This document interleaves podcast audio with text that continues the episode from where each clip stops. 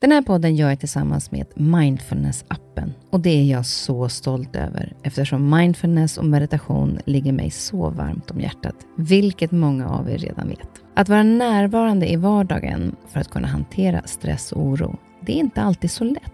Då kan man ha mindfulness-appen nära till hands för att hjälpa dig när du behöver. För mig kan det vara så till exempel när det gäller sömnen, att vissa dagar då har jag riktigt svårt att komma till ro. Framför allt när det är mycket med jobbet. Då brukar jag använda mindfulness-appen och avsluta dagen med en avslappningsövning för att sänka stressnivån. Det gör det så mycket lättare för mig att somna sen. Oavsett om du kämpar med sömnlöshet, stress eller bara behöver en stund för dig själv så har Mindfulness-appen verktygen för att hjälpa dig att slappna av och sova bättre. Appen är utformad för att passa in i din livsstil med korta övningar som passar även de hektiska schemana. Som lyssnare till Nyfiken på så får ni 40% rabatt på prenumerationen av Mindfulness-appen. Länk till erbjudandet ja, det hittar ni i poddens Instagram, kaspersen nyfikenpa. Eller så går ni in på themindfulnessapp.com kristin. Du lyssnar på en podd från Perfect Day. Den här veckan möter ni några superhärliga kända personligheter som jag har mött genom dessa tre år sedan podden startade. Det är Petra Mede som har varit med två gånger. Hon var faktiskt också min första gäst. Pernilla Wahlgren och Kristina Skolin och Farao Groth. Ah, jag har skrattat så mycket när jag har lyssnat på de här samtalen.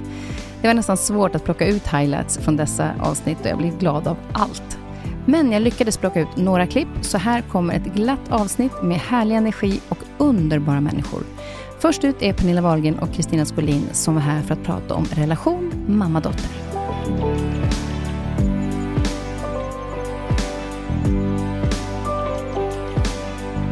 Men så mysigt att ha det här.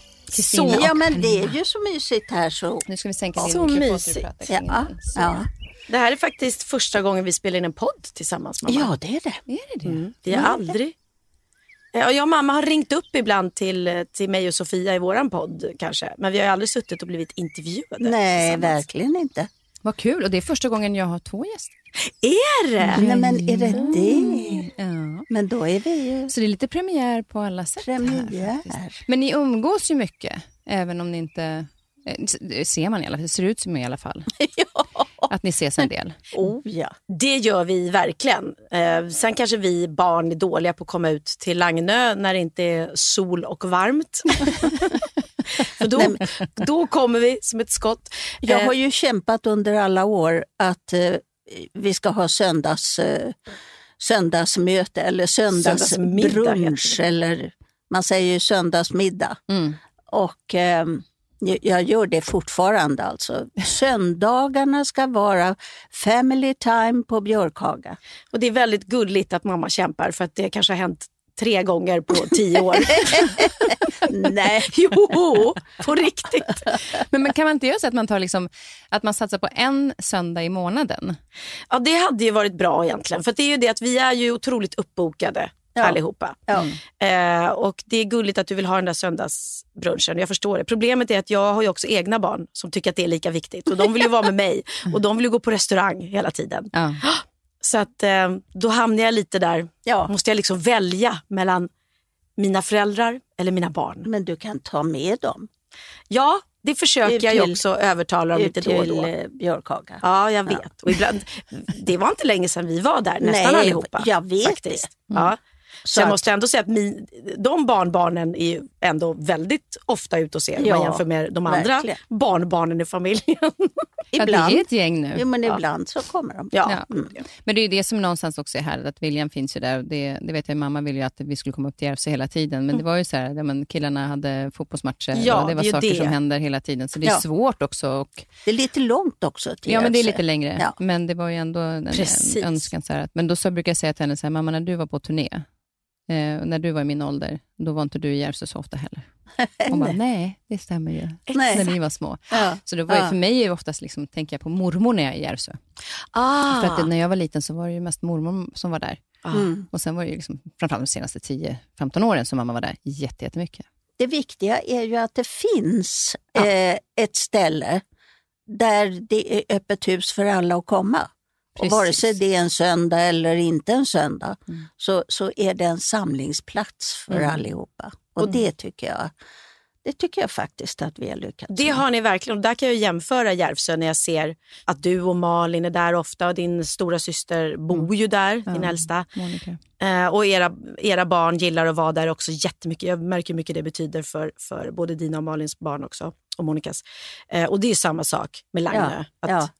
Liksom Björkhaga, numera känns som det stora röda huset. Precis. Efter att Benjamin faktiskt har skrivit en, en sång ja. om om Björkhaga och, och, om er. Och Det är ju så himla ja, fint. Det... Så att, finare hyllning kan man ju inte få som Nej, det kan man Nej, och Sen är det så att det är, liksom också, är det så viktigt egentligen att, att hur mycket tid man spenderar där. Det är inte också skönt, Kristina, att känna att de vet att det är en trygghet att ni finns där? Att Precis. Den, den är lika viktig som att det faktiskt fysiska mötet någonstans. Ja, Nej, men det är en trygghet att komma och bara vara. Ja skratta och ha roligt, mm. grilla och eh, bara vara tillsammans. Ni verkar vara en familj som skrattar väldigt mycket. Mm. Ja. Det gör vi verkligen. Mm. Väldigt mycket. Alltså, jag har ju fått min humor från min pappa. Ja. Uh, och eh, jag och mina bröder har ju alltid liksom gillat att skoja och skämta med varandra.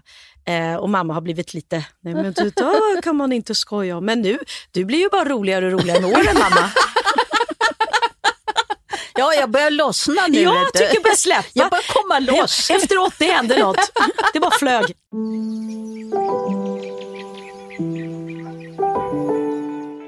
Men sen också, ni inspireras ju då eh, lite grann av varandra. Du har ju blivit nu influencer också. Ja, tack. Alltså, jag tycker det är helt underbart. Det är så härligt att följa dig.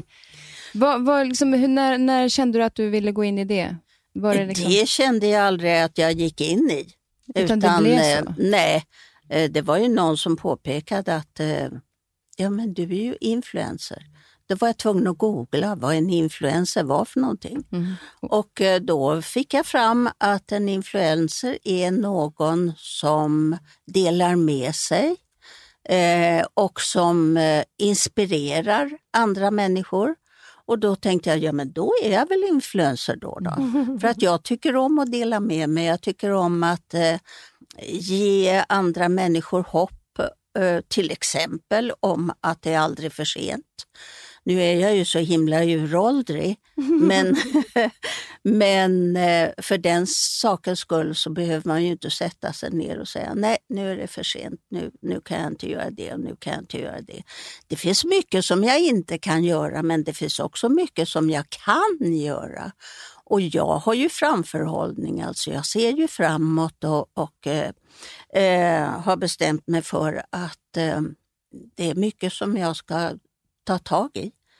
Till exempel så har jag gått och fått artros i mina knän men jag har bestämt mig för att jag ska eh, se till så att eh, jag blir av med verken. Och nu kan jag gå mycket bättre i trappor, bra. Pernilla. Oj, ja, bra. För jag tränar. Bra. Och jag stoppar i mig mat som är bra. Och då vill jag dela med mig av sånt. Mm. Ja.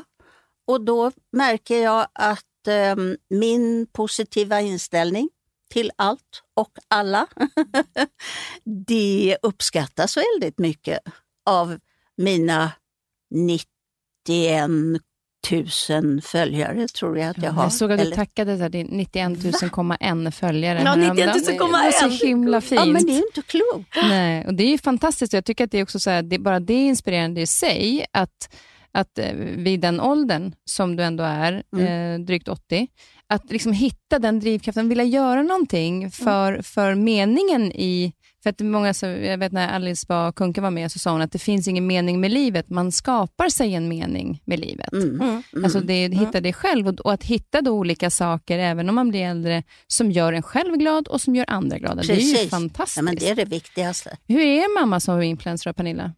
Jo men du är ehm, Jo, men jag måste ändå säga så jag kan ju eh, klaga på dig eller säga till dig, du måste, herregud, när hon lagt ut och hon har fått något bud här eller eh, och tack, eh, taggar inte. Mm. Taggar. Taggar. taggar inte. Men å andra sidan, och, och då kan jag säga till men snälla du måste ju tagga. Men å andra sidan så vet jag att det finns så många i din ålder eller föräldrar till kompisar till mig som säger men gud min mamma vet inte ens hur en iPhone funkar överhuvudtaget. Hon förstår ingenting. Liksom. Så du, häng, du hänger ju med otroligt bra. Vilket man måste göra då om man är influencer såklart. Så att du har ju lärt dig och du lägger upp stories och, och, och sen får jag, kan jag skratta åt dig ibland för det är lite lite vingligt filmat och roligt. Men det, alltså mina barn skrattar ju åt mig på samma ja, sätt. Ja.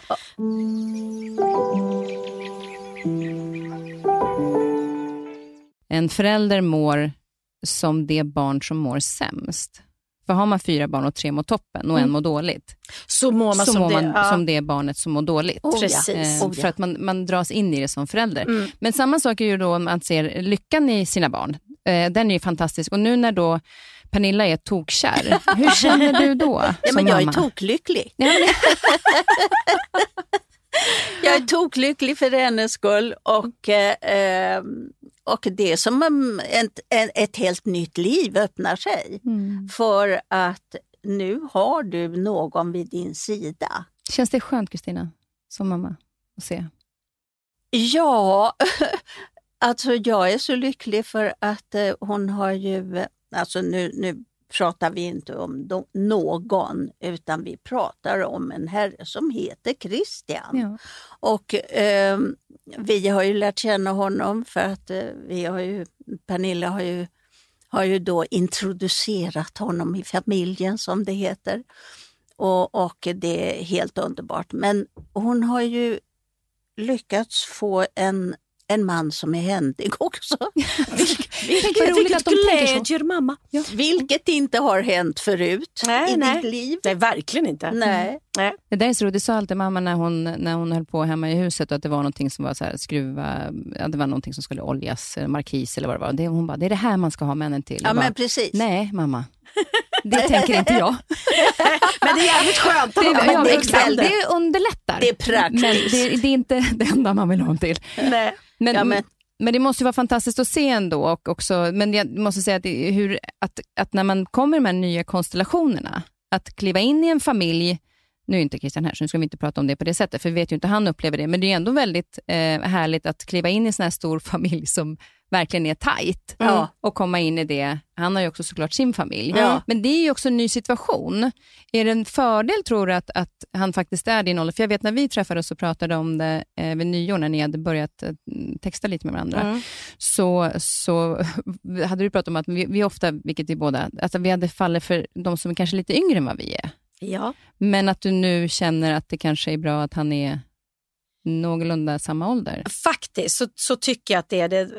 Vi har, vi har ju, eh, eller jag har dejtat yngre och eh, eh absolut inget fel med det heller. Men det är väldigt skönt med någon som är i samma ålder, som har barn, vuxna barn. Han har till och med barnbarn och det är ju mm. super... Bonusmormor. Härligt, jag är bonusmormor. Vi får se. ja, vi, får se. vi kanske ska vara tillsammans lite längre ja, innan jag sagt mig för det.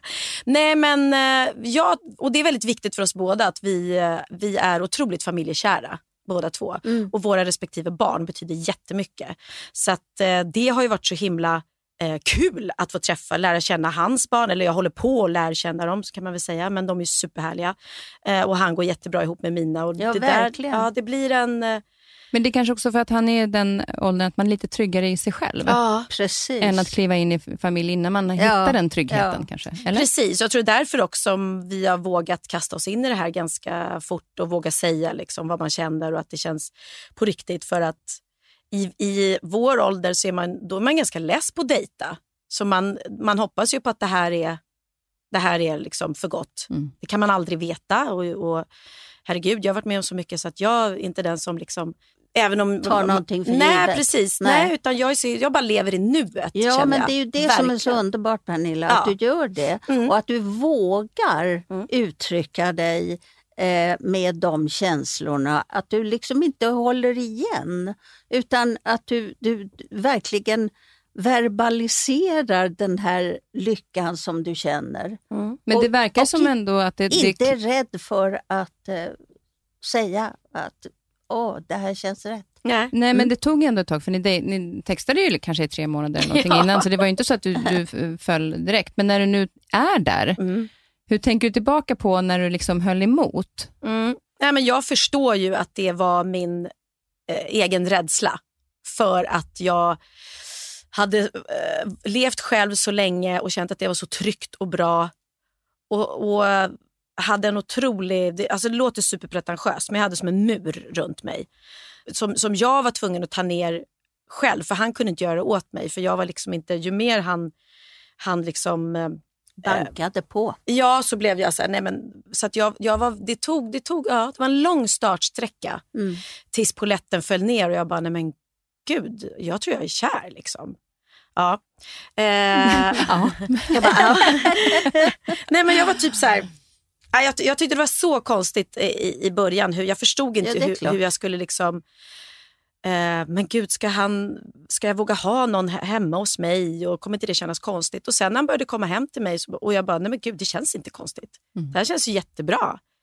Och vad, vad, vad bra det känns. Och, så att allt det här som jag letade fel och, och stängde dörrar, när jag väl liksom slutade, slutade leta fel och, och bara öppnade upp Just.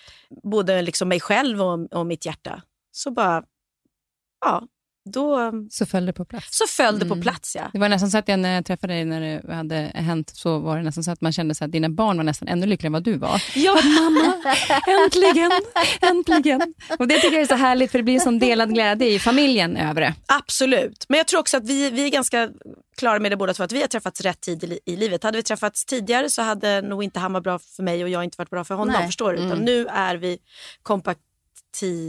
Ja. Ja, men gud, jag säger det hela tiden. Vad, vad, vad heter det? Kompatibla. Kompaktibla. Gud vad konstigt. Kom, kompaktibla. Nej, kompaktibla. Nej, inte kompakt. Kompatibla. kompatibla. Men gud vad sjukt, jag har sagt det så många gånger till honom. Vi är så kompatibla och nu kom, glömde jag bort Kompa ordet. Det ja. finns något som heter kontamina sammanblandning men det är inte samma sak. Nej, det var något annat. Vad var det? kontamina sammanblandning. Va? Du får googla på det. Ja, det ska jag googla på. ja, det var det väl konstigaste ord jag hört. Det googlar vi på. Ja.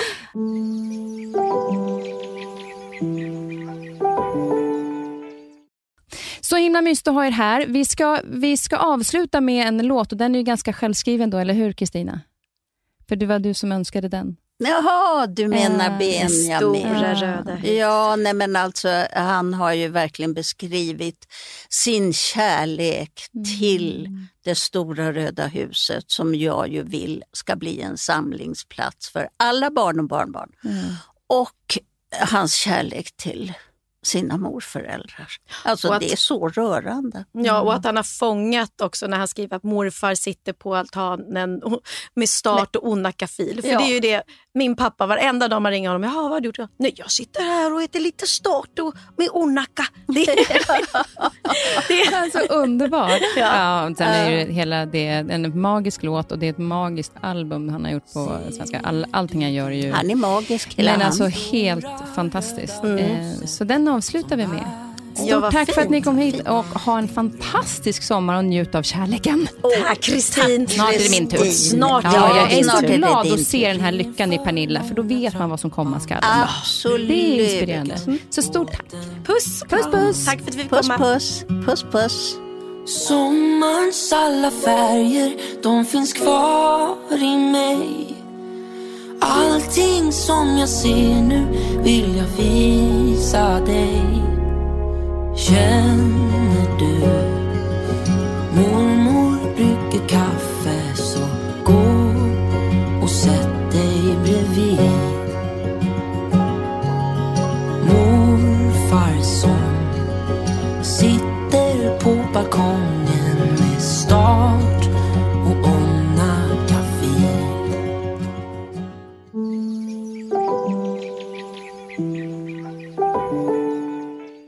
Välkommen Petra. Ehm, Tack. Tillbaka. Ja. Ja, min första gäst.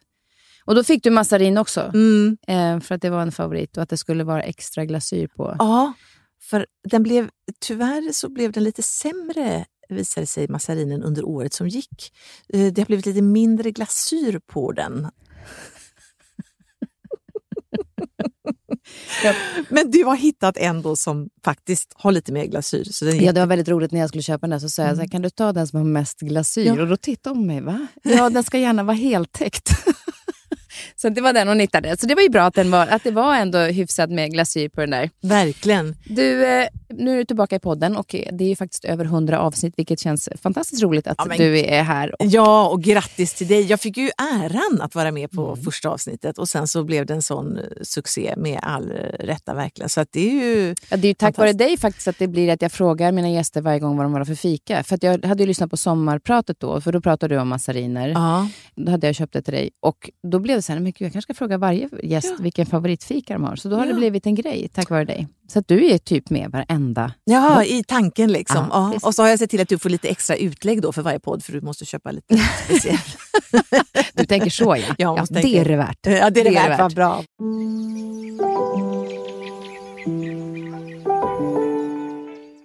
En annan sak som jag tänkte på, just som vi var lite inne på nu med det här med självförtroendet och de här eh, killarna och så vidare. Det är ju, man får ju följa med dig när du var på liksom vissa auditions mm. och ehm, eh, var det någon hiphop Ja, nej, Frankrike. Eller? Ja, exakt. Ja, mm. Och att, att din, jag, alltså jag blir så lycklig på något sätt och det är därför jag kanske är nyfiken på, på både din självförtroende och självkänsla mm. i det här. Att när du mötte de här motgångarna, mm. Att hur du hanterade ja. dem då. Alltså, kan du berätta lite om det? Jo, men jag, saken var ju den att jag, jag började dansa och jag blev även då av danslärarinnan väldigt håsad och väldigt, jag var, oh, liksom, jag hade sådana anlag framförallt för ballett egentligen. Och, um, och då tog jag ju till mig det, som man ska göra av alla komplimanger. Så att jag tänkte att jag är rakt igenom bra. Men sen kom det till såna här auditions, alltså som är ett slags prov som man gör när man har dansjobb.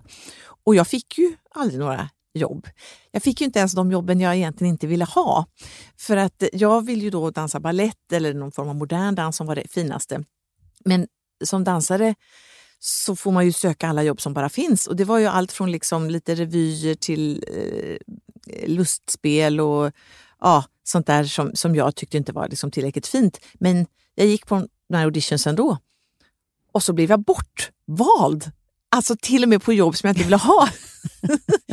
men, då, ja, men då hade jag väl, mitt sätt att tänka eh, då, det var att, liksom att, att de inte såg min begåvning och att jag, att jag kanske var lite för bra och att jag inte egentligen ville ha det där jobbet. Det var, liksom, det var mitt sätt att, att, att tackla det. det, det, är ett bra, det får jag rekommendera det sättet. Ja, men alltså, jag, jag älskar det, det och ja. verkligen rekommenderar det. Ja. För att det, är mm. en, en, och det sitter jag liksom, när jag läste boken, eller lyssnade, nu vet jag inte vilket kapitel jag har lyssnat och läst, ja. men, men så var det verkligen så här att alltså, jag, åh, jag önskar att jag hade haft med mig det där Nej, men de förstod ja. nog inte värdet nej, av mig, nej, så då får jag vara någon annanstans. Eh, och, och, men sen också, så här, det som är roligt när du då läser, det är ju när du ska beskriva de här stegen som inte är ballett ja. eh, och komma in i de, de movesen, eh, var inte lika, alltså de rörelserna var ju inte lika eh, lätt, vilket blir väldigt roligt när man lyssnar på dig när du pratar eftersom du har ditt, ditt, av ditt sätt att, att berätta ja. saker. Mm. Men där är ju just det att ta med att, att uh, nej, du kanske är liksom helt enkelt lite för bra för de andra, ja. så att det är kanske lika bra att du inte tar det där jobbet.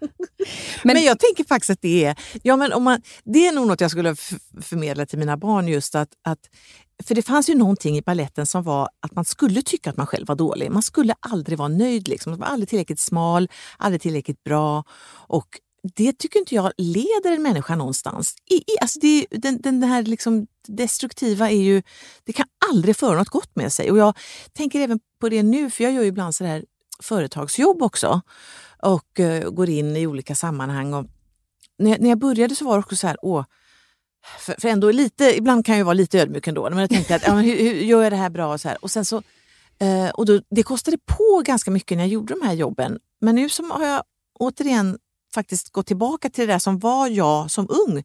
Att eh, tänka att ja, men här är jag, jag gör mitt jobb och så tycker de det är bra eller dåligt. Men det måste rinna av mig lite. Liksom. Och det, då blir ju livet mycket mer det blir liksom skönare att leva. Man, det blir inte så upp och ner hela tiden. Liksom, att, man, att man mår bara så bra som man tycker att man har lyckats med det senaste jobbet. Liksom. Då, mm. då blir ju livet väldigt volatilt upp och ner hela tiden. Utan att det måste ju ändå finnas en slags känsla av ett grundvärde. Men tror du att det ligger också i att du har ett bra självförtroende, men du har också en bra självkänsla? För vissa har ju kanske då... För skillnaden mellan det är ju självförtroende det man gör och ja, självkänslan är för den man är. Mm. Så att om man inte lyckas i det man presterar, så mm. är man annan trygg i att jag är en bra person, jag vet att jag alltså så att man, om du mm, berömmer någon för sin prestation, då får de självförtroende. Om du berömmer någon för att vilken fin människa du är, mm. tack för att mm. du hjälpte mig. Mm. Då blir du, får du ett värde som människa.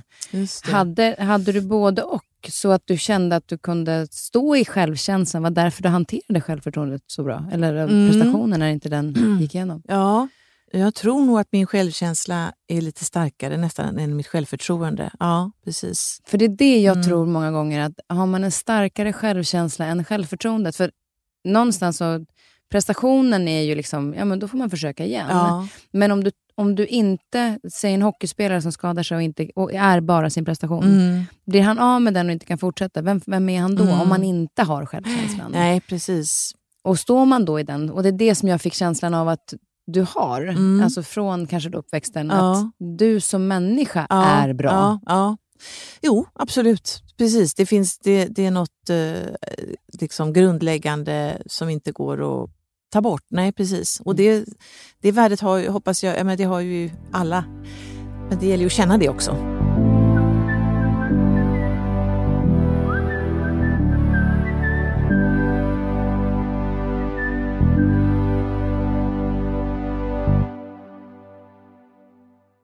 Det här med självförtroendet, jag läste, måste se vad jag hittade någonstans. Då. Det här, när du, jo, på Bokmässan, mm. på ditt Instagram, så står det Bokmässan fullkomligen skriker efter min närvaro. alltså, jag, jag bara älskar att du skriver så. Ja, det finns ju viss, viss humor i det. Men, jo, men, men exakt, absolut. men det är för att jo, det är visst. du. Som ja, bara, ja, ja. Jag, jag vet, hade jag skrivit det hade ju folk bara, vad fan har det hänt? Vad har hänt med Kaspersen nu? att bokmässan... Ja, roligt. Men roligt. Ja, just ja. att du har den, för du kombinerar mm. den med humor. Ja, ja, annars hade jag väl varit ganska osympatisk, eller ganska odräglig kanske. Precis. Nej, men det är absolut, jag, jag försöker kombinera det med humor. Men det finns absolut ett litet eh, allvar i det också. Ja, visst, visst, Ja, men det är där du har balansen. Ja, Och, men hur hittar man den? Alltså, så här, kan du ibland känna att nu kanske jag tog i? Eller? Ja, nej, men jag tänker tänker att jag tror att jag hittar balansen just för att jag överdriver det. När jag, när jag skri, skriver att de skriker efter min... För det är ju, det är ju klart, det fattar ju alla att de inte gör. Det är, jag vet inte, det är hundratals författare där och jag är en ny, total nybörjare. liksom, och jag kom sista dagen där. Jag var, jag var liksom med på slutet lite. Eh, och just för att jag går liksom lite för långt och säger att alla skriker och jag skriver, skriver också lugn, det finns böcker till alla. Ja. Ehm, och, och eh, då tänker jag, då, då fattar man att det är humor och sen så ligger det väl också lite i det här att jag tänker att, för mitt i det här som jag har en bra självkänsla, så tänker jag ju också att ingen är värd mer än någon annan. Och då, då, då blir det så självklart att, för mig att det är klart att jag inte är den avgörande länken i den här bok... Eh, bokmässan. Liksom. Det, är så, det är så självklart, för vi är alla lika viktiga eller lika betydelselösa. Liksom. Så mm. att, ja. Men det är väl det som gör också att man börjar skratta. För att du, hoppas, du lyckas, ja. alltså man vet att du har ett bra självförtroende, men i och med mm. att du överdriver på ja. det sättet, Eh, på, men det, det, där har ju du en fingerdomskänsla, inte undra på. Alltså, du är ju komiker, så du har ju den känslan. Jag hoppas... Eh, jag, det är så roligt att vara ja. sådär rolig som Nej, du vill också vara sådär rolig. Nej, det är inte alltid. Ofta, ofta Kristin. Fast jag är ju så sådär är rolig som ja. du är, fast det är ingen som har fattat det än. Eller? Ja, ja, ja! ja alltså, där satt den! Bra! Nu, nu! My mission is accomplished. Det är nu det händer. Det är nu det, det, det händer. Precis, ja. precis.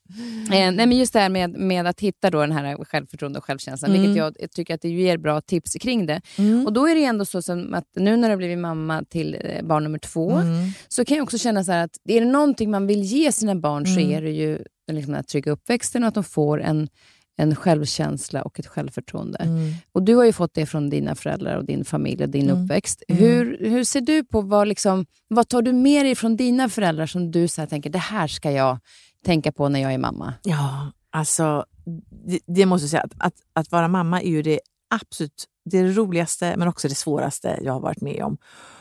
Och om man tänker på vilken liksom hur mycket man påverkar sina barn, då, då, då svindlar det ju. Liksom. Då blir man nästan rädd. Herregud, liksom, för allt jag gör och allt jag säger, hur kommer det att påverka, påverka dem? Och jag försöker ju att upprepa lite det, det som jag själv då har fått och säga, framförallt nu till min stora tjej, för den andra lilla gumman är så liten än, men jag tror att jag går åt ungefär samma håll. Att jag säger att allting är väldigt fantastiskt och väldigt bra. Och har det in, om det inte går så bra så tror jag att jag kanske säger ja, men det där var ändå ingen viktig grej.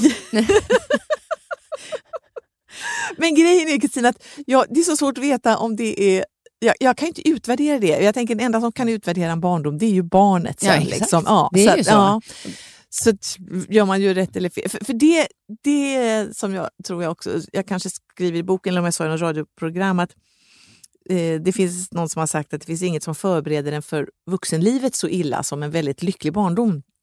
Och det tycker jag det ligger ganska mycket i för att jag har inte varit jättebra på att ta, alltså när jag skadade ryggen, olika motgångar och sådär har kommit väldigt eh, eh det var väldigt chockartat för mig, för jag trodde att det, allt skulle gå liksom på ett, eh, som en rak linje. Så, så att, det, om man nu ska prata om något men negativt, det tänkte jag på, men, för jag har precis skrivit mm. det, att livet är ju inte en räkmacka. Och jag, som, som förälder så vill man ju skydda sina barn mot allt. Mot allt, precis. Eh, men det kan man ju nej. inte. Och jag kan känna så här, jag vet när, till exempel när jag separerade, att, mm.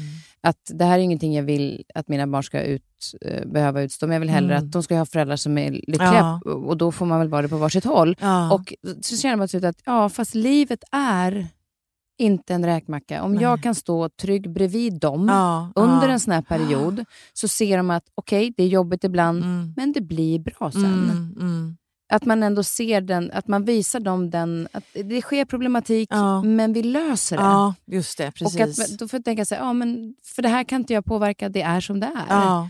Och hellre då ser det så här, ja men då är de lite mer förberedda. För sen då som man också tydligt läser i boken, när det här med ryggen händer, mm.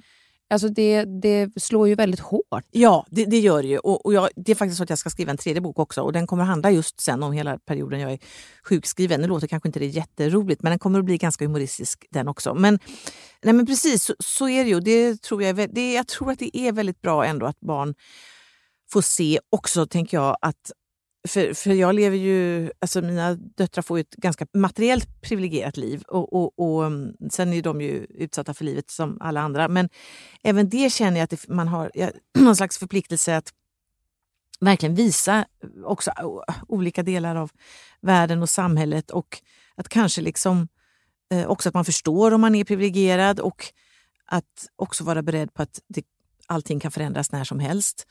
Men jag tycker det är svårt. Jag, och mina barn är fortfarande så små så att jag, jag är ju... Nej, jag kan säga att jag, är, jag, jag kanske skyddar för mycket. Eller jag liksom vill att...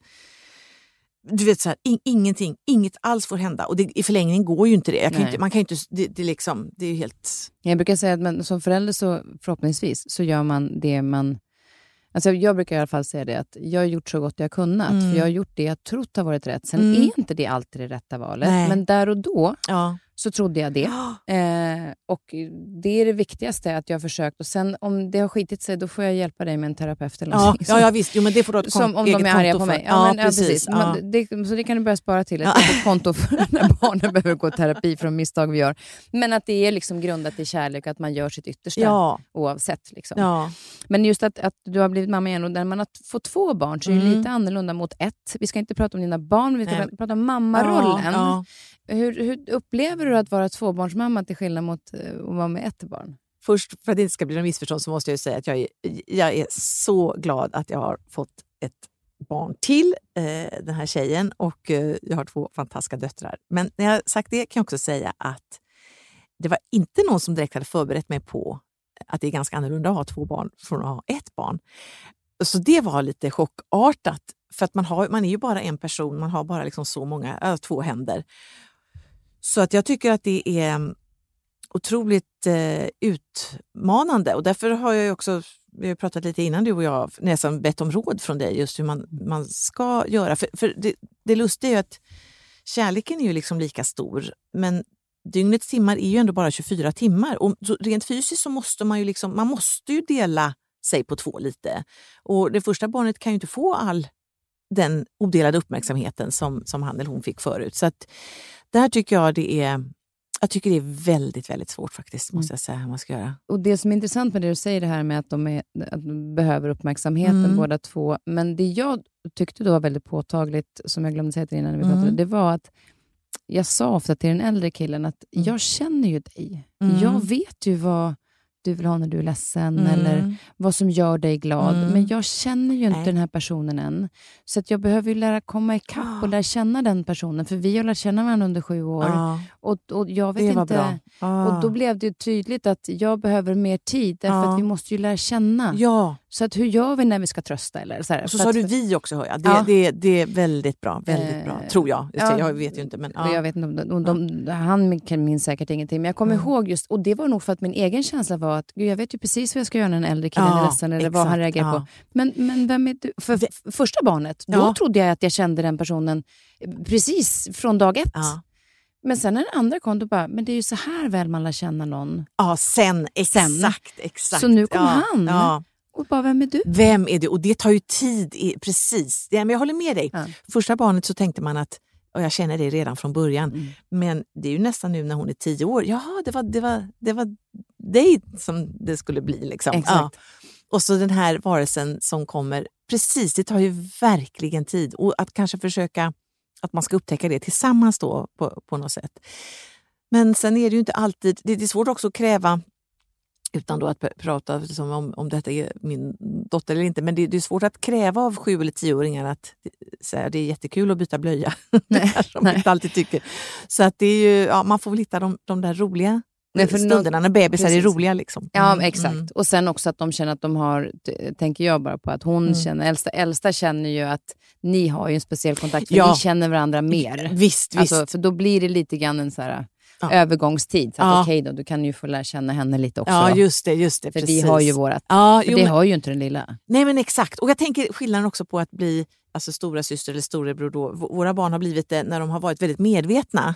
Så att de har ju som kognitivt förstått att det här blir en förändring i livet. Men är man ett år eller två eller tre då då reagerar man ju kanske mer instinktivt och, och, och skriker lika mycket tillbaks till lillebror och lillasyster. Men man förstår inte konsekvensen av det som har skett. Att man för alltid har fått stiga åt sidan. Liksom. Men det gör man ju när man är mellan sju och tio. Mm. Så att på ett sätt så är det väl mer omvälvande kan jag tänka mig att bli stora syskon i den åldern än när man är mindre. Ja, men de är ju lite som ett ensambarn. Ja, faktiskt. absolut. absolut, så, absolut det, det, säger ju min mm. äldsta, att han, ja. han var ju ensambarn i sju år ja, ja. Eh, innan det kom in någon annan, medan den andra har aldrig varit ensambarn. Nej. Så det är ju inget frågetecken på det. Nej, det är inget, precis. Och jag, du är ju också lilla. Är du alla, ja, du är minst ju. Jag är minst Eller, på, mammas, på sida, mammas, sida, men jag är äldst på pappas. Du, jaha, så då har du varit både mm. och? Okej. Okay. Mm. Lärt mig båda rollerna. Men det är därför du är så sympatisk på alla sätt. Det är jag. Det är du, för jag är ju bara lilla syster. Och för, för det var så lustigt, för då tänkte jag tänkte bara, det är väl inget problem, för när jag, jag, jag tänker, eh, jag vet att min syster eh, bitvis inte var helt eh, överlycklig heller, när, när, som jag tror inte sy stora eh, syskon överlag kanske är när det kommer en skrikande bebis. Men jag har aldrig mött det där eftersom jag det har aldrig kommit någon efter mig, så jag tänkte att det var väl inga problem. Men det var ju för att jag ser det från mitt eh, perspektiv. Så att, eh, nu får jag lära mig lite hur det kan vara från andra perspektiv. Du får tänka från båda hållen mm, precis, Men precis. det som är ju att det blir dubbelt så mycket kärlek. Ja men gud, ja, alltså, visst. Ja, visst det ja, ju, ja, men det är klart att det är tufft i början. Ja, jo, men vi, precis. Jag, jag, tycker, redan nu så tycker jag ändå att det börjar liksom Ja, men det, tar ju, alltså herregud, det kommer till en helt ny varelse, så, alltså en helt ny människa, ett helt nytt liv. Det är ju jättestort som kommer att vara... Alltså hela familjen blir ju en ny familj kan man ju mm. säga. Och eh, det är klart att det tar tid innan det landar. Liksom. Mm. Så att eh, det... Ja. Men en mysig tid också. Väldigt, Såklart. väldigt, väldigt. väldigt. Och när, när, vi pratar om de här små liven så ska vi prata om eh, lite äldre liv ja. som du har haft i ditt liv en längre tid och eh, som du skriver också om i boken. Mm. Eh, för det som är lite roligt, när jag också kommer tillbaka till att jag läst boken till men det har jag gjort. Ja, ja, man, man kommer på saker, det är att vi har en del saker gemensamt. Mm. Dels har vi pratat om det här med barnen, att vi har åldrar emellan. Mm. Eh, vi är båda över 50. Mm. Och är det din mamma som har en hund som heter Milou? Mm. Ja, och jag har Minou. Ja. Och jag har min granne Kerstin som är 100 och du hade Doris som mm. blev 101.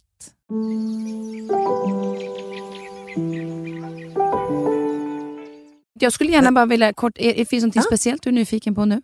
Uh, alltså så här, vi ska avsluta tänkte jag brukar alltid fråga om någon är nyfiken. Alltså, är du ja! nyfiken på något i livet? Eller ja, i... och jag tänkte på dig. För jag nej. Ganska, nej, men, nej men det är klart, alltså det, alltså det här med, vi har inte pratat, eh, men det här med tvåbarnsmamma har jag, jag är ännu mer nyfiken på. Jag får ringa dig och fråga om råd faktiskt. Men, inte, du får fråga, uh, fråga mina barn först ja, om, jag frågar om, barnen. om jag är ja, rätt men det är person det. att fråga. Ja, det är sant. Det är sant. Jag ska för prata med Filip. Ja, Exakt, för det, hon, jag känner, lite, precis.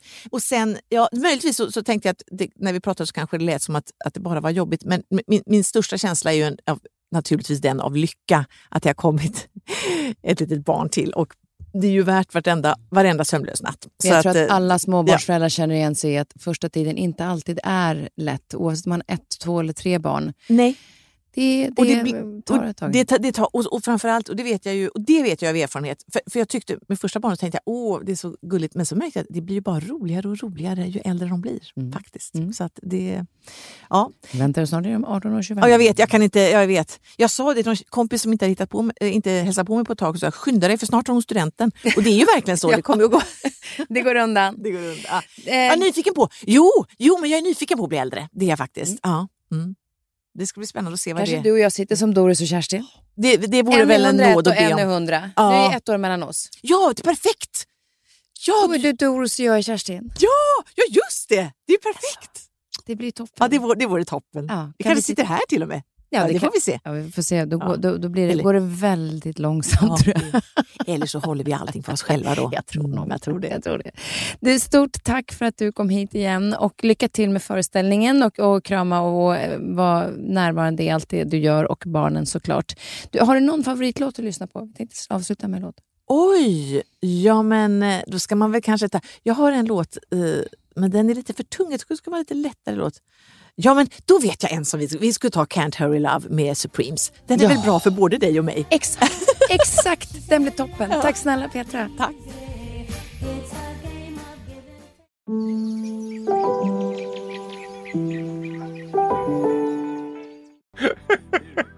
Ja, men jag har ett skratt som går genom märg och ben. Alltså, det, Vilket jag älskar. Det skär genom hela Stockholms innerstad. Men det, är så, det är så härligt när man kan skratta ut. Eh, jag, jag, håller, jag skrattar så mycket så att jag nästan tappar andan. Jag skrattar inte inåt. Jag vill kunna skratta utåt. Ut. Vi får väl se. Eh, jag ska träna på det. Välkommen Farao. Tack så hemskt mycket Kristin. Det är så himla roligt att du är här. Ja, det är fantastiskt roligt att vara här också ska jag säga. Ja. Jag är nästan lite nervös. Jag vet inte alls vad jag är nervös för. Men det känns spännande. Det känns som att det kan bli vad som helst. Ja, det... Men det gör det ofta när vi ses. Ja, exakt. Vi ska då säga att jag och Faro känner varandra eh, sedan en, en, eh, flera år tillbaka. Vi mm. jobbar ihop på Vardagspuls, men som jag också nämnt så förgyllde du våra resor till skolan när vi satt i bilen eh, för mig och mina söner. Det var mycket skratt och eh, din, din, förmåga att berätta historier. Vi ska, vi ska komma in på det lite närmare.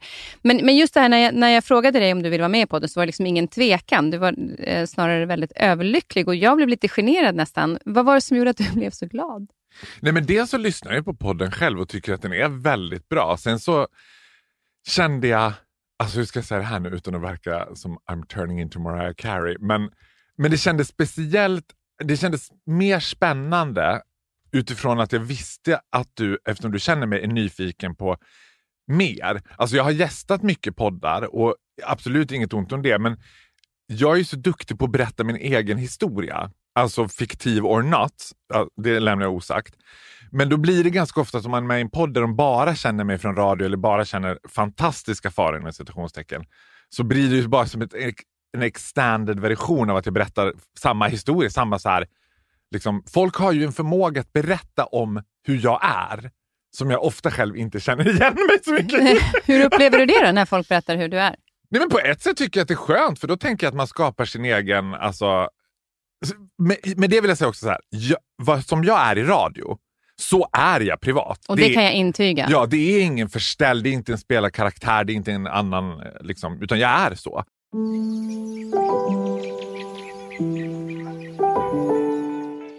Ja, och nu har du till och med då, eh, apropå det här med omklädningsrum, så har du ju liksom blivit otroligt nära Skellefteå AIK i hockey.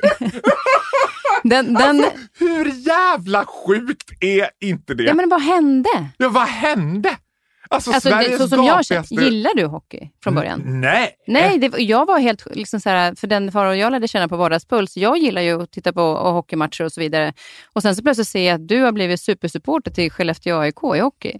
Ja, Vad alltså, hände? Ja, alltså vad hände när Sveriges gapigaste riksbög får liksom fullt access to all areas hos Skellefteå AIK? Då undrar man, vad är vi? Alltså jag tänkte själv, så jag kommer ihåg när jag satt med sportchefen och såg den där matchen och han bara, Faro, vinner grabbarna nu då får du komma in i omklädningsrummet och träffa dem.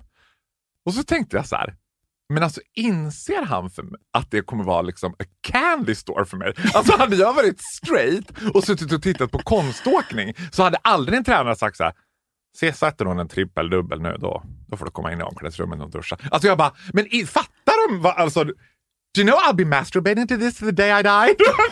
Alltså, alltså, det, jag, det, kom, det slog liksom lock för öronen för mig, det var en twilight zone när jag kom in där och bara men sen ska jag säga att jag lärde mig att älska hockey. Alltså, in, alltså relationen med Skellefteå blev ju helt skruvad, med hela Skellefteå som kommun i, i princip.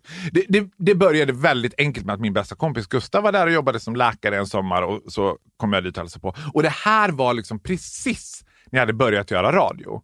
I Stockholm blir man inte profet i sin egen hemstad och man försvinner i ett brus. Liksom, så jag matade på där på radion och så kom jag till Skellefteå och det var liksom Eriksgata. Där var det liksom, jag var jag plötsligt superkänd och alla visste vem jag var. Och killarna var jaw-dropping showstop. De var så snygga killar. Och killar som inte har blivit Stockholmsförstörda. Det är ingen kille i Skellefteå som har något Instagramkonto. De fattar inte hur snygga de är. Och så var det en vänlighet och en öppenhet som jag upplevde. Sen ska jag säga så här, jag fattar Skellefteå är en småstad. Jag förstår att om man är uppvuxen och född i Skellefteå är det en helt annan sak. Liksom, för jag har fått en del eh, liksom, feedback, eller vad man ska kalla det, från homosexuella i Skellefteå som kanske tycker att jag ger Skellefteå liksom oförtjänt gott rykte. Men jag älskar Skellefteå. Och jag älskar hockeyn. För jag såg då så här vad sport kan göra. För i Skellefteå finns det en sak och det är Skellefteå AIK, det är hockeyn. Och då går, alltså när Skellefteå spelar hemmamatch, då går man man ur huset. Då är det bygdens... Alltså nu börjar jag nästan gråta. Alltså för det är så jävla fint. Alltså dras med i den där känslan. När liksom de åker in på isen, det är så pyroteknik och det är någon, liksom, någon sån här kamplåt. Så bara, det finns en stad, ett lag och man bara vad gör det? Och den där gemenskapen som det liksom ger. Alltså jag älskar, jag älskar Skellefteå. Skellefteå är en oerhört liksom snäll kommun. Mm. För mig. Ja, och nu, nu i år så kan man inte gå och titta på så mycket hockey. Men, men, eh, Men man kan köpa vi, stödbiljetter. Vi kan köpa stödbiljetter. Ja. Eh, Och det oavsett det- vilket lag man än håller på. Alltså det är det som också har blivit så absurt. Det där att jag, bara, jag älskar den värld vi lever i. Jag älskar vad sociala medier och vad media kan också göra. Och någon frågar mig, så, vad är det bästa med att vara kändis? Ja men det bästa är att man får träffa så himla mycket fantastiska människor. Att det är så absurt att jag sitter liksom med sportledningen i Skellefteå AIK och du vet han ringde mig för någon dag sedan. Och så tänkte jag så här, jag satt och pratade med honom. Jag kan ju inte namnet på någon av killarna i laget tänkte jag. Och han, han började prata, ja det har ju varit tuffa tid nu för killarna. Och vi mötte ju Linköping igår. Då. Det gick, jag, jag har ingen, alltså, han tror fortfarande att det är hockeyn som är det primära för mig. Jag bara, ja, oj då, men... Och så tänkte jag dra till med den här, men Hampus är väl ganska vass på skridskorna. jag tänkte, hoppas för gud att någon jävel heter Hampus i det där laget.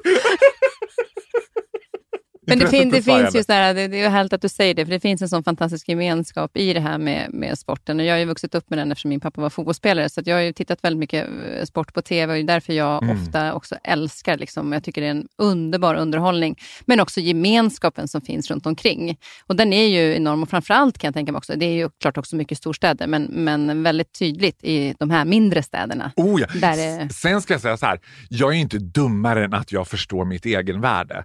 Det är klart att i dessa tider, eh, 2020, när liksom e- ja, epitetet hockeykille är väldigt ifrågasatt, vilket är bra med metoo, med liksom eh, hbtq och allt det där, så är det klart att det finns ett jätteegenvärde för Skellefteå AIK att också ha en eh, gapig och skrikig mediabög som är Fast det är också härligt att du ser det, men det, det, du lägger jo, inget dömande i det, utan det är ju bara det att du, du fattar ju den grejen och det är ju bara, det är fint för, från båda håll. Ja, för att det finns en, en genuin kärlek från deras sida också, ett omfamnande. Liksom. Alltså, för, för mig var det så här, när de sa att du får komma in i omklädningsrummet och träffa killarna, så var det jag som sa jag går inte in i omklädningsrummet om det inte är okej okay för alla. För jag fattar att det är inte jättebekvämt. Alltså, och det har ingenting att göra med huruvida jag är bög eller vem jag är eller någonting. Men att det ska dundra in en för dem kanske okänd person som ska flamsa runt med mobilkamera i deras omklädningsrum. För det är verkligen så att de faktiskt byter om där inne. Så, så vill inte jag det. Så han gick in och frågade och han bara, jo men alla killarna vill att du kommer. Och, alltså, sen är det ju någonting så alltså, amusing med den där liksom naiva dumsnällheten liksom, när de står halvnakna och bara “Fara och jävla kung du är” och jag bara “Ja, det är det ja”. Mm. det tycker du? Show it! De, var, de, de, var li, de var lika lyckliga som du, eller du kanske var ännu lyckligare? Nej, jag har nog aldrig varit lyckligare. Nej, okej. Okay, okay. Nej, jag fattar den grejen.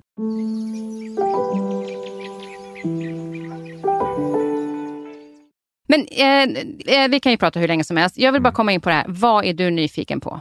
Jo, men utöver allting som vi har pratat om så har jag också ett annat helt säreget intresse som mm. jag är galen i. Och i dessa tider så har ju det intresset fått sig en rejäl törn på grund av att man inte kan flyga. Jag pratar inte om man, jag pratar inte om kvinna, jag pratar om flygvärdinna. Du... Alltså detta väsen, detta moderna sagoväsendet flygvärdinna som jag älskar över allt annat. Och där har ju du också bidragit. Dels har du varit flygvärdinna själv, det kände jag väl på mm. doften när vi träffades. Sen har ju du introducerat mig för flyg huvudinnan absoluta Eva Wiberg som är, alltså det kan inte bli bättre. Och det... vet du vad? Vi stannar där. Mm. Det är ju fantastiskt att du eh, säger det. För att vi tänkte att eftersom du har en fråga då, så tänkte vi att då är det mycket roligare att någon som verkligen kan svara på de här frågorna kommer hit. Så vi är Eva Wiberg Jakobsen! Nej! Nej, jag dör! Jag dör!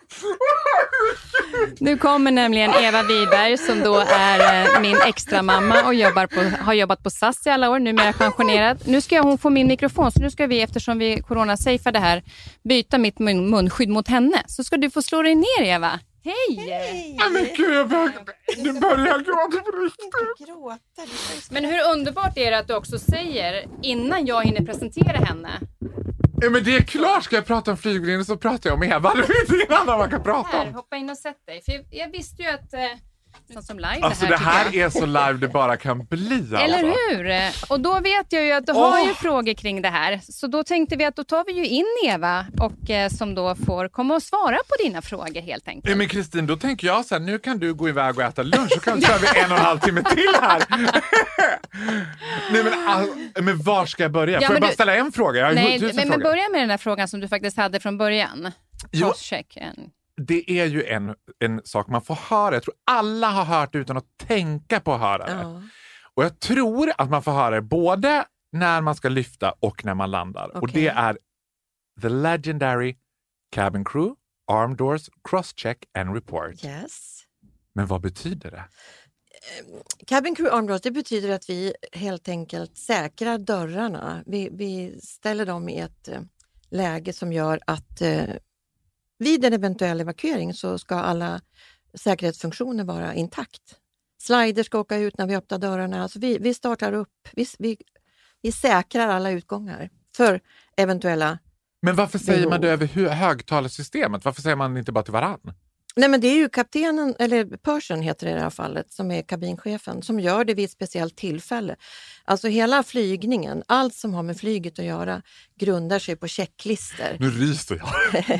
det grundar sig alltid på checklister, att det ska göras på kommandon efter en viss tidsprincip. Så att det är bara en trygghet att man gör det upp på kommando, plus att alla ska höra det samtidigt. Ja, det är bra om de längst bak också hör det. Och att man gör det samtidigt. Om vi är en stor besättning så, och många dörrar på planet så måste vi göra det samtidigt. Så det är checklistor som vi ägnar oss åt hela tiden och kommandon. Jättetryggt, både för oss och passagerarna. Du skulle se Faros ljuvliga blick här. Han sitter och tittar på Eva och det är så himla härligt att du är här Eva. För det kan jag också säga alltså, till, helt... till eh, alla som lyssnar att Eva och eh, jag lärde känna Eva för väldigt många år sedan nu när hennes dotter Kajsa barnflicka till mina barn när jag jobbar med Nyhetsmorgon. Och när, man, när den familjen kommer in i ens liv och vi kommer in i deras liv så släpper man ju aldrig taget. Så det är min extra familj ute i Sollentuna som verkligen har förgyllt vårt liv på alla sätt. Och eh, när mamma varit på turné så har Eva hämtat barnen och varit sjuka och jag har suttit i direktsändning. Så det har verkligen varit fantastiskt. Och du har lärt känna Eva via eh, via mig. Ja, men, och vet du vad jag måste säga då, alltså, som jag slås av nu? Det har jag tänkt på, men nu blir det så uppenbart. Alltså, det är ju en av dina absolut finaste sidor, Kristin. Den här en, gränslösa generositeten vad det gäller att säga, ja, men nu par, jag själv är ganska liksom competitive med vänner, att jag är orolig. Så här, ja, men håll inte dem. Men hos dig är det en stor famn hela tiden. Och den här glädjen över min enorma kärlek till Eva, liksom, som du bara, åh vad härligt att nu har de hittat varandra, nu har de så här, och jag ja, tycker det bara det är jättekul. Men jag tänkte passa på också, får jag ställa en fråga då till, till Eva nu? Liksom bara, vi ska inte prata så mycket om corona, men det är ändå liksom intressant att höra. Nu jobbar inte du längre som flygvärdinna, som vi eh, benämner det. Och, eh, men, men det var inte så länge sedan du slutade. Men har Nej. du hört någonting från dina kollegor hur det har varit under den här tiden när flygningarna har minskat så mycket? Ja, men det har ju varit jättetufft naturligtvis. Eh, I början var det ju väldigt få flygningar och man hade inte riktigt eh, Eh, klart för sig hur man skulle agera men ganska snabbt så fick man ändå riktlinjer ifrån ja, företaget att man skulle eh, ställa in alla service. Man var där bara för säkerheten. Och vi, vi så att säga, delade ut eh, munskydd och eh, små wet wipes som det heter som ska desinficera. Och sen eh, hade vi, besättningarna hade ju eh, munskydd hela flygningen och ingenting hände ombord utan man, man bara var där för säkerhetens skull. Man drog in all service som man uttrycker det. Vi är ju inte där för servicen utan det är ju liksom en bonus. Vi är ju där för säkerheten. Du brukar ju säga så här, we're here for your safety and det var, here for your comfort and safety on comfort board. and safety on board. Ja, precis. Men, men kan du förstå Faraos, eh, alltså, din förkärlek till, vi har ju varit iväg på en resa till, till eh, Rivieran ja. med ett helt tv-gäng som i och för sig i sig blev helt kaotiskt, men där, där tog ju du liksom över flygvärdinnans jobb nästan på planet och ville ju helst vara flygvärdinna själv.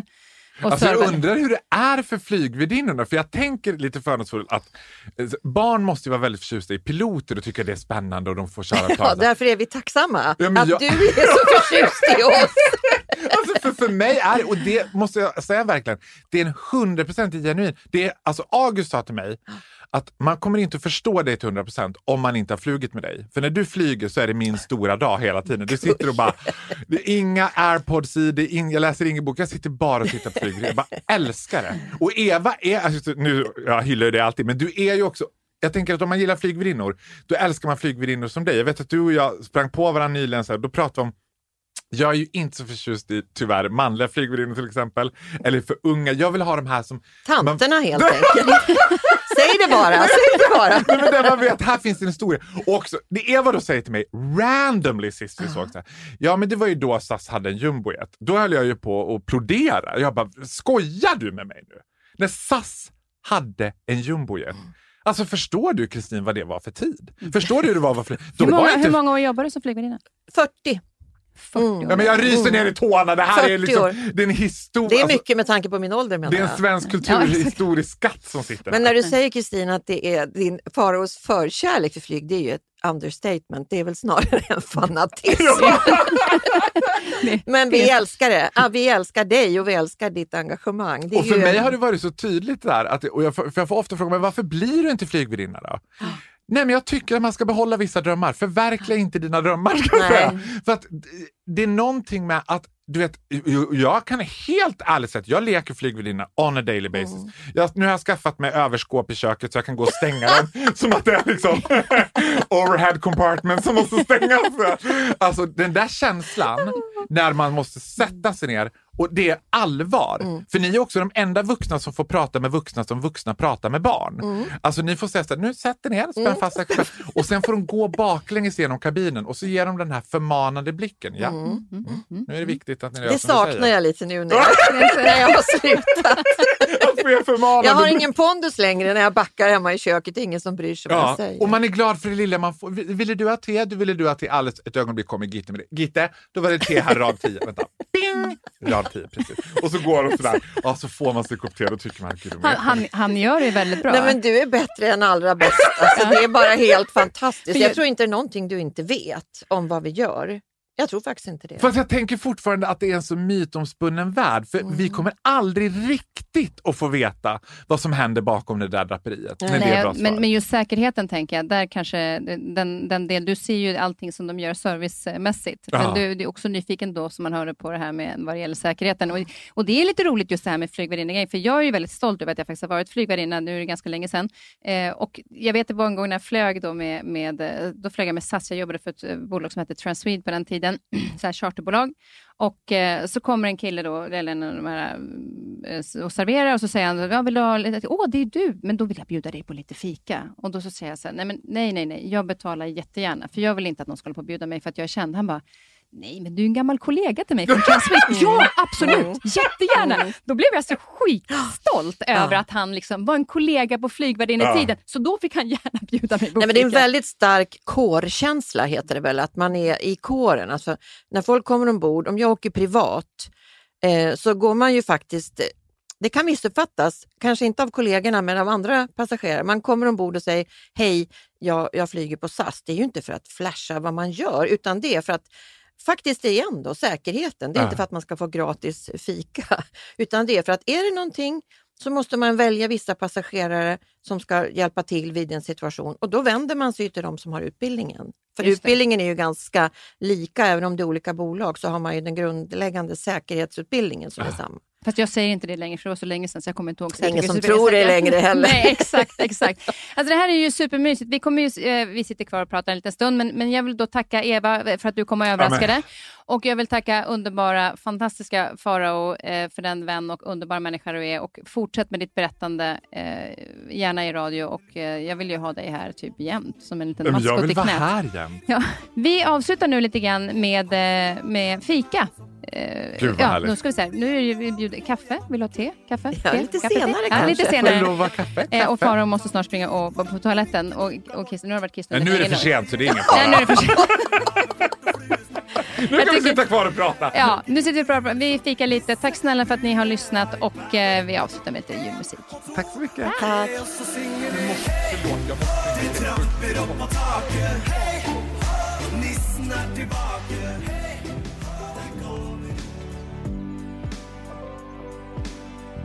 Vill ni lyssna på hela avsnitten så hittar ni Pernilla Wahlgren och Kristina Skolin avsnitt 44, Petra Mede avsnitt 112.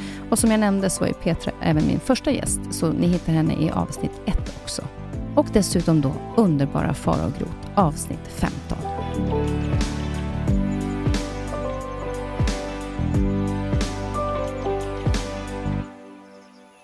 Den här podcasten är producerad av Perfect Day Media.